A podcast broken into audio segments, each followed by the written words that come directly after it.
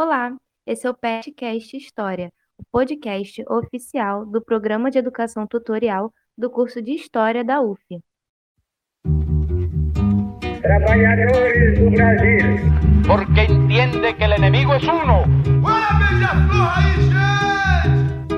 Assim sendo, declaro vaga a presidência da República. Filhotes da ditadura!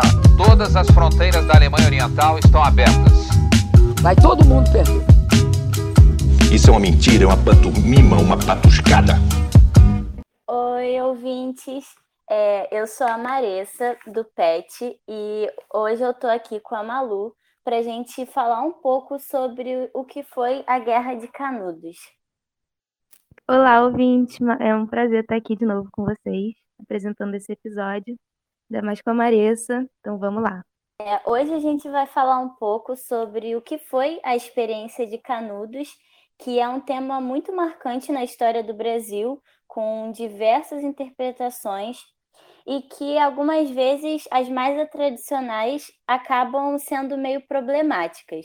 Mas de fato, esse foi um movimento que marcou o processo de lutas sociais no Brasil e foi uma experiência camponesa que passou a desafiar a ordem da República Oligárquica. É isso aí, Maressa. Então, dando início aqui, né, a introdução do nosso tema, eu queria começar falando que um pouco sobre o contexto, né, em que o Canudos apareceu, né?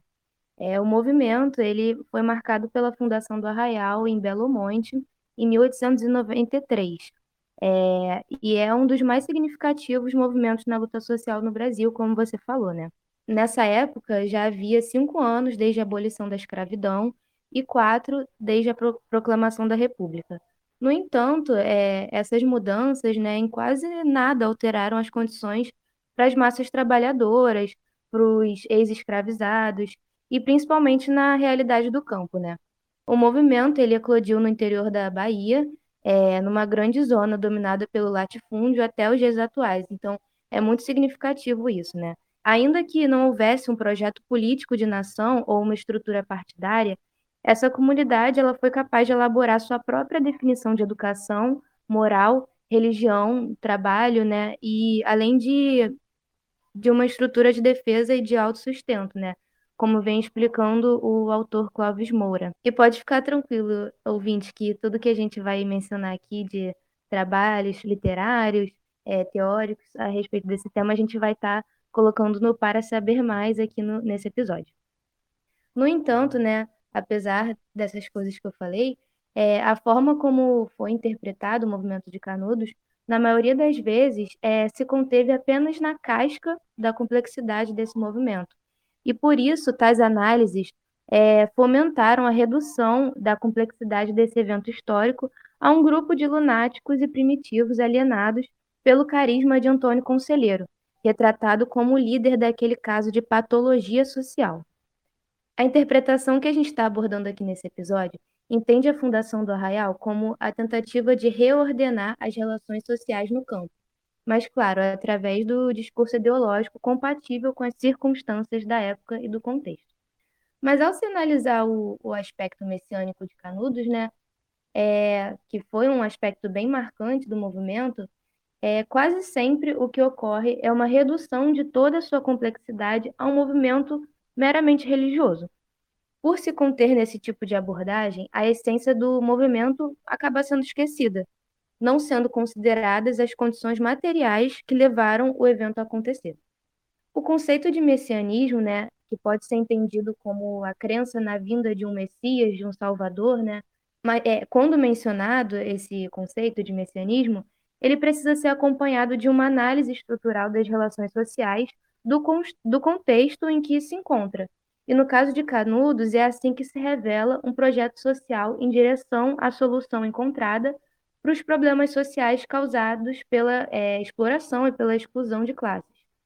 O que a gente quer dizer é que Antônio Conselheiro, através do discurso religioso, né, usando isso como suporte ideológico ali, levou toda uma comunidade camponesa autônoma a criar seu próprio modo de vida e de organização social. Mas se ater ao, ao messianismo, né, e, a só isso, enquanto um fator causa e essência do movimento, é uma interpretação limitada e abstrata, que se distancia da base material da história de Canudos. Ainda que esse tipo de interpretação tenha sido fomentada pelas justificativas que se deram para massacrar esse movimento, né, como a gente vai ver posteriormente, é, é, por ser um movimento né, que desrespeitava a ordem social em tantos níveis, como a Marissa vai explicar já já também, é, é, esse tipo de interpretação também expressa a incapacidade das análises liberais a respeito do processo de transformação social na história do Brasil.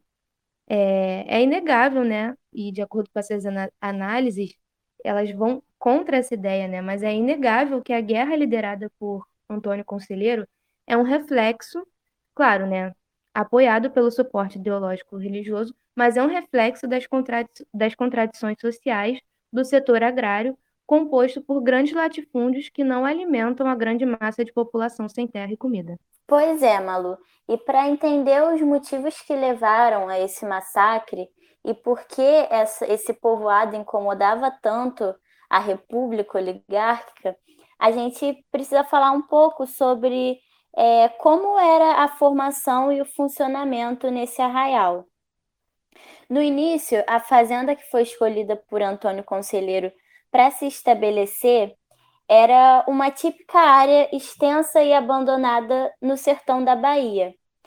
Essa localidade era bem distante da capital e do litoral e era rodeada por serra e serras e montanhas.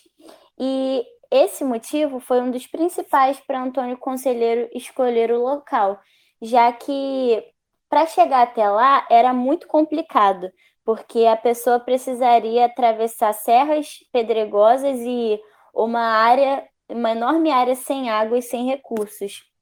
Inclusive, por esse motivo, Canudos era conhecido como o oásis do sertão, já que ele era localizado às margens do rio Vaza Barris e em volta dele era uma área bem sem recursos, sem nada, bem vazia, complicada mesmo de, de atravessar.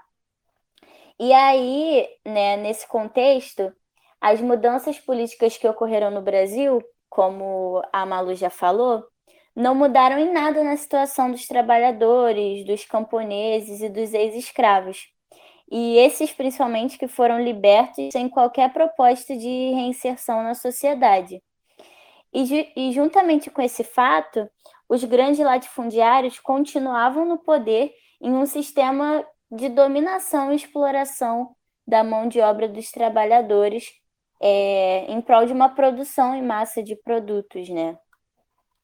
E aí, com isso, é, após a fundação do Arraial de Canudos, a notícia sobre esse local, sobre esse povoado que oferecia né, uma possibilidade de vida melhor, começou a correr por diferentes estados. E aí as pessoas passaram a migrar para Canudos com uma esperança de melhores condições de vida e, e também pela influência de Antônio Conselheiro. Nessa época ele já tinha o nome dele já era bem conhecido.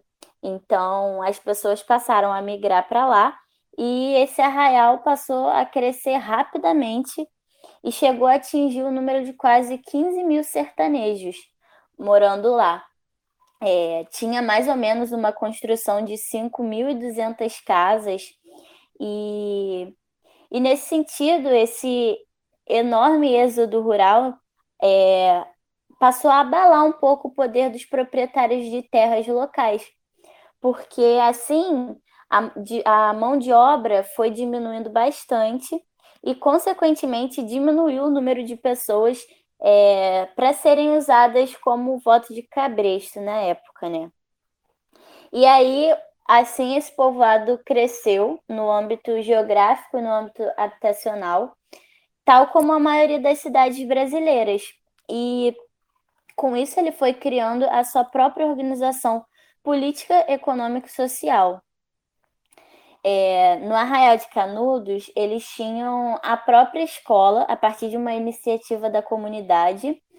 É, tinha um centro comercial, uma igreja, que era comum, né, sempre ter nas cidades na época, e eles tinham também um templo que estava em construção e que futuramente, durante a guerra, serviu de abrigo. E além desses fatores, o povoado vivia de atividades como agricultura e pecuária de subsistência, chegando a se tornar um dos maiores núcleos comerciais do interior.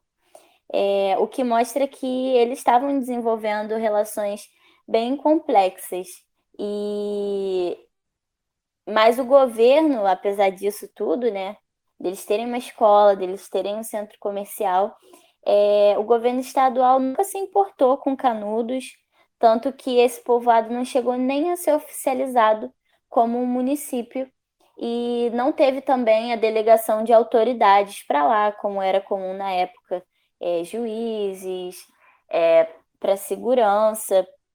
Essas é, relações de liderança eram feitas por pessoas da comunidade, por líderes que se juntavam é, com Antônio Conselheiro para manter a organização ali da comunidade.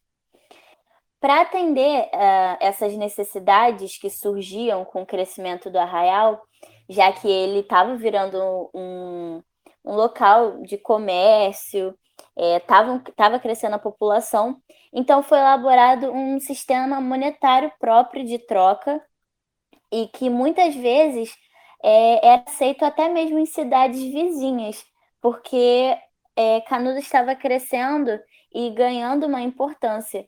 Então, as cidades vizinhas passavam a se relacionar com esse povoado e aceitavam esse dinheiro próprio deles. Isso também é uma prova de que algumas acusações feitas pela República de que eles estavam usando o dinheiro da monarquia era falsa, porque, na verdade, é, o dinheiro ficava oficial não circulava em Canudos, ficava trancado e eles usavam dinheiro próprio. É... E outro ponto é que esse crescimento e, e essa prosperidade de uma comunidade de sertanejos que tinha o próprio sistema econômico social, que era diferente daqueles dos latifundiários, deixava os fazendeiros e as autoridades apavorados e por isso eles resolveram atacar Canudos. É, contaram também né, com a grande ajuda da imprensa, que nessa época, a partir de fotografias e manchetes, contava a versão desses poderosos e das autoridades que popularizaram uma imagem de que Antônio Conselheiro era um monarquista e que a comunidade era uma ameaça à estabilidade da República justamente para justificar as invasões ao arraial. E, e apesar dessa imagem, a realidade é que Canudos, na verdade, é um claro exemplo de uma experiência camponesa bem sucedida e que dava uma alternativa às práticas liberais e capitalistas que estavam vigentes na época. E essa experiência foi brutalmente massacrada pelas autoridades. É isso mesmo, Marissa. E falando um pouco sobre como se deu esse massacre, né? Como se deu também essa toda essa campanha é, de propagação de uma imagem de é, doidos, miseráveis que estavam ali é, sendo uma ameaça para a pátria, né? Para a gente entender um pouco desse processo, de como isso foi construído, é importante que a gente também mencione é, que durante, como você até chegou a mencionar, durante os anos de desenvolvimento do Arraial, né, foram criados vários mecanismos de defesa, tanto para a proteção do Antônio Conselheiro, quanto para o Arraial em si, né?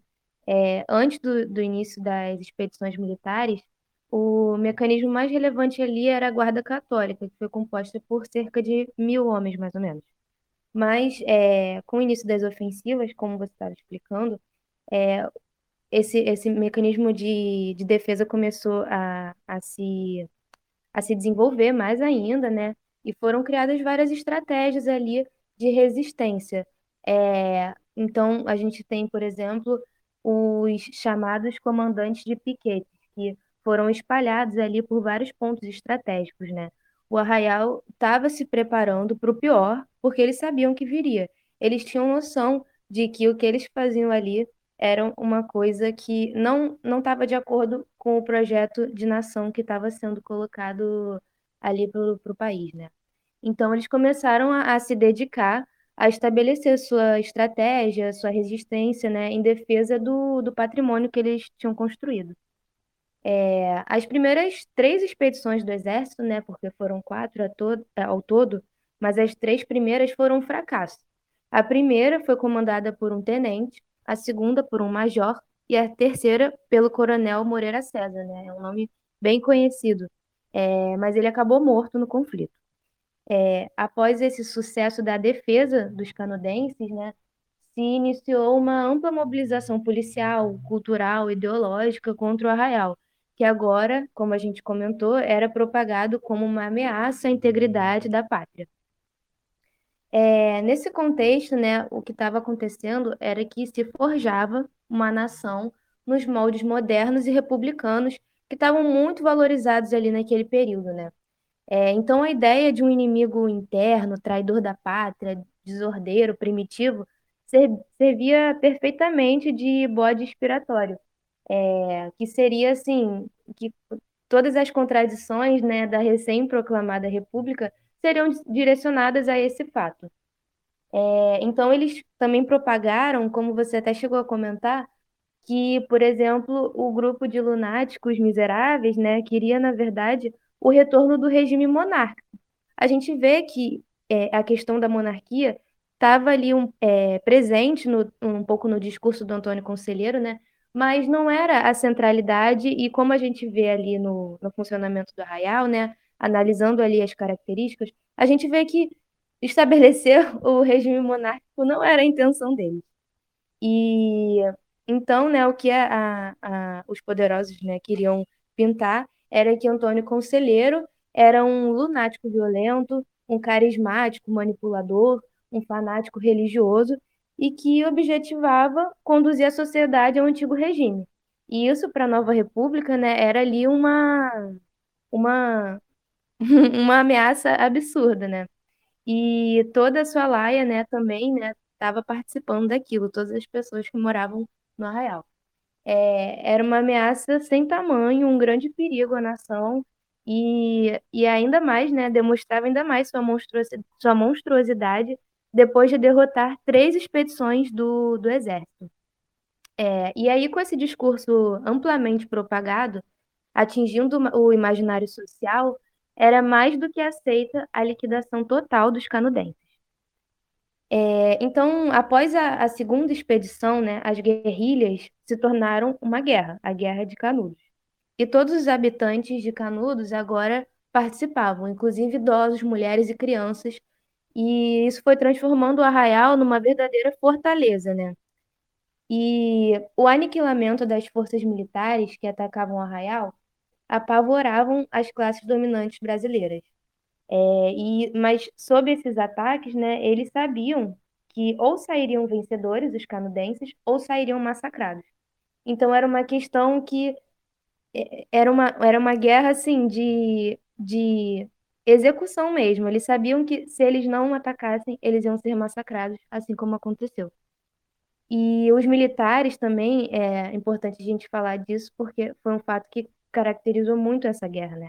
Os militares, eles adotaram como norma o que se chama de gravata vermelha, ou seja, eles não aprisionavam ninguém dos canudenses. Eles degolavam todos, sem poupar mulheres e crianças.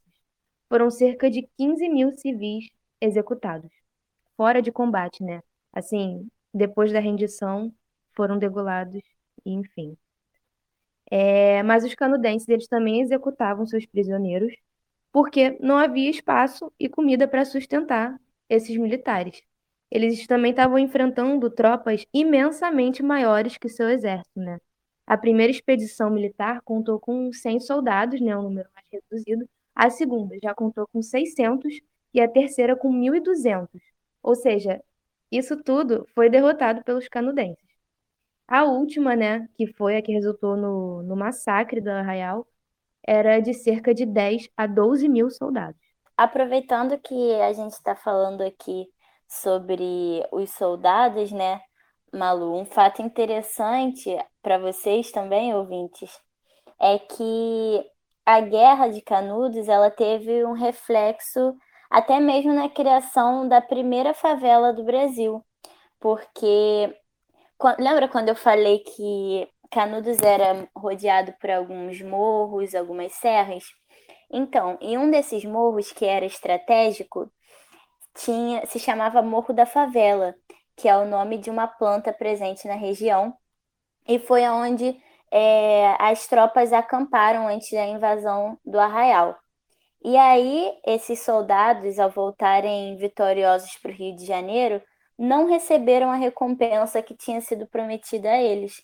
E assim eles invadiram uma chácara que futuramente se tornaria é, a grande, a primeira favela do Rio de Janeiro, do Brasil, na verdade, conhecida como Morro da Providência. E aí esse nome favela acompanhou esses soldados e, bom, é, hoje é o que a gente conhece. E teve origem lá com a Guerra de Canudos. É um fato muito interessante porque é, teve uma influência que fica até os dias de hoje, né? Muito interessante mesmo, Marissa. É, é interessante mesmo a gente perceber também quem eram as pessoas que estavam ali enfrentando o, os canudenses, né? Quem é que estava dando sua vida ali, literalmente. É... E isso mostra pra gente que a vitória sobre Canudos, ela não foi a vitória da pátria, né? Foi o sucesso das forças arcaicas brasileiras, que ali estavam levando o nome, né? Representando o progresso da nação. Mas, sobretudo, né? Foi também a destruição de um movimento que ameaçava a estrutura oligárquica daquele sertão. As interpretações sobre o movimento de Canudos, mais tradicionais, né, como a gente comentou lá no início, e que até hoje perpetuam muitos livros didáticos, é, se contêm em análises superficiais que não contemplam um método de investigação histórica de qualidade. O próprio trabalho de Euclides da Cunha, no clássico livro Os Sertões, desqualifica Canudos enquanto um movimento político, teorizando a visão em que seria um bando de famintos cegos pela ignorância e pela miséria. É, a gente pode também encontrar ainda muitos trabalhos que utilizam do conceito de movimentos pré-políticos, que foi cunhado pelo grande historiador Eric Hobsbawm. No entanto, essa interpretação usa dos padrões eurocêntricos e liberais da época né, para determinar a validez de um movimento. Como defende o autor Clóvis Moura, né, como já referenciei aqui, é, segundo a perspectiva marxista, a gente entende que todos os movimentos que busquem mudança social sejam sim movimentos políticos, mesmo que os, os agentes históricos de, desse movimento né, não tenham consciência disso. Com isso, nesse episódio, a gente optou por abordar a perspectiva que entende o movimento de Canudos em sua complexidade, considerando as determinações daquele contexto histórico e social, né, mas também posicionando essa mobilização dentro do processo de transformação social é, do Brasil. Muito interessante tudo isso que foi abordado. E agora, já se encaminhando para algumas considerações finais, a gente pode entender que essa experiência e esse movimento camponês que aconteceu no Arraial de Canudos foi uma ação política importantíssima. É, e como a gente falou, que teve, é, que reverberou em, até hoje. E o massacre violento que aconteceu mostra como o Estado sempre se propôs a exterminar qualquer alternativa socioeconômica que desse um fim à exploração da mão de obra popular. E, além disso, o constante processo de associar o povoado de Canudos unicamente à imagem do líder religioso, né, Antônio Conselheiro, reduz todo o caráter de resistência social e política por parte dos sertanejos e do próprio líder também. E é importante né, é, relembrar que a imprensa e a cobertura fotográfica desse evento, e a literatura também, como você falou agora, serviram para reforçar é, a visão das forças repressoras, a visão dos que saíram vitoriosos e que enfrentavam os sertanejos sendo representados como selvagens e atrasados. Então, a imprensa ajudou muito a dar uma justificativa e reduzir a complexidade né, do, do que realmente era o movimento. Então é isso, ouvintes. É muito importante a gente estar tá estudando esse tema, né, e estar tá reivindicando isso tudo que a gente defendeu aqui, né, a importância desse movimento para a construção social do nosso país, né, da nossa história, da história do Brasil. É, a gente não pode cair nas interpretações que são mais tradicionais, assim, né, que colocam Canudos como aquela, aquele ponto fora da curva na história do nosso progresso. A gente sabe a quem esse tipo de versão interessa, né? Então, foi isso. É, obrigada por nos acompanhar até aqui. Obrigada, Marissa, pelo, por esse trabalho aí conjunto. Foi um prazer. É, obrigada também. Vou agradecer mais uma vez aos ouvintes que ficaram com a gente até aqui. E foi um episódio muito interessante de produzir, pesquisar e muito legal de gravar. Obrigada aí também, Malu. É, e é isso. E ouvinte, não esquece de seguir a gente nas nossas redes sociais, acompanhar nosso trabalho. Semana que vem tem episódio também. É, a gente está de volta aí com tudo. É, as redes do Pet são arroba no Instagram e no, e no Facebook e arroba no Twitter e no YouTube. E vamos aos créditos. A apresentação contou com a Maria Luísa Coelho e comigo, Marissa Moratti. O roteiro foi também de Maria Luísa Coelho e Marissa Moratti. A produção foi com a Giovana Teperino, a revisão com a Maria Isabel Marinho e a edição com Caio Manzoli. É isso, gente. Até a próxima!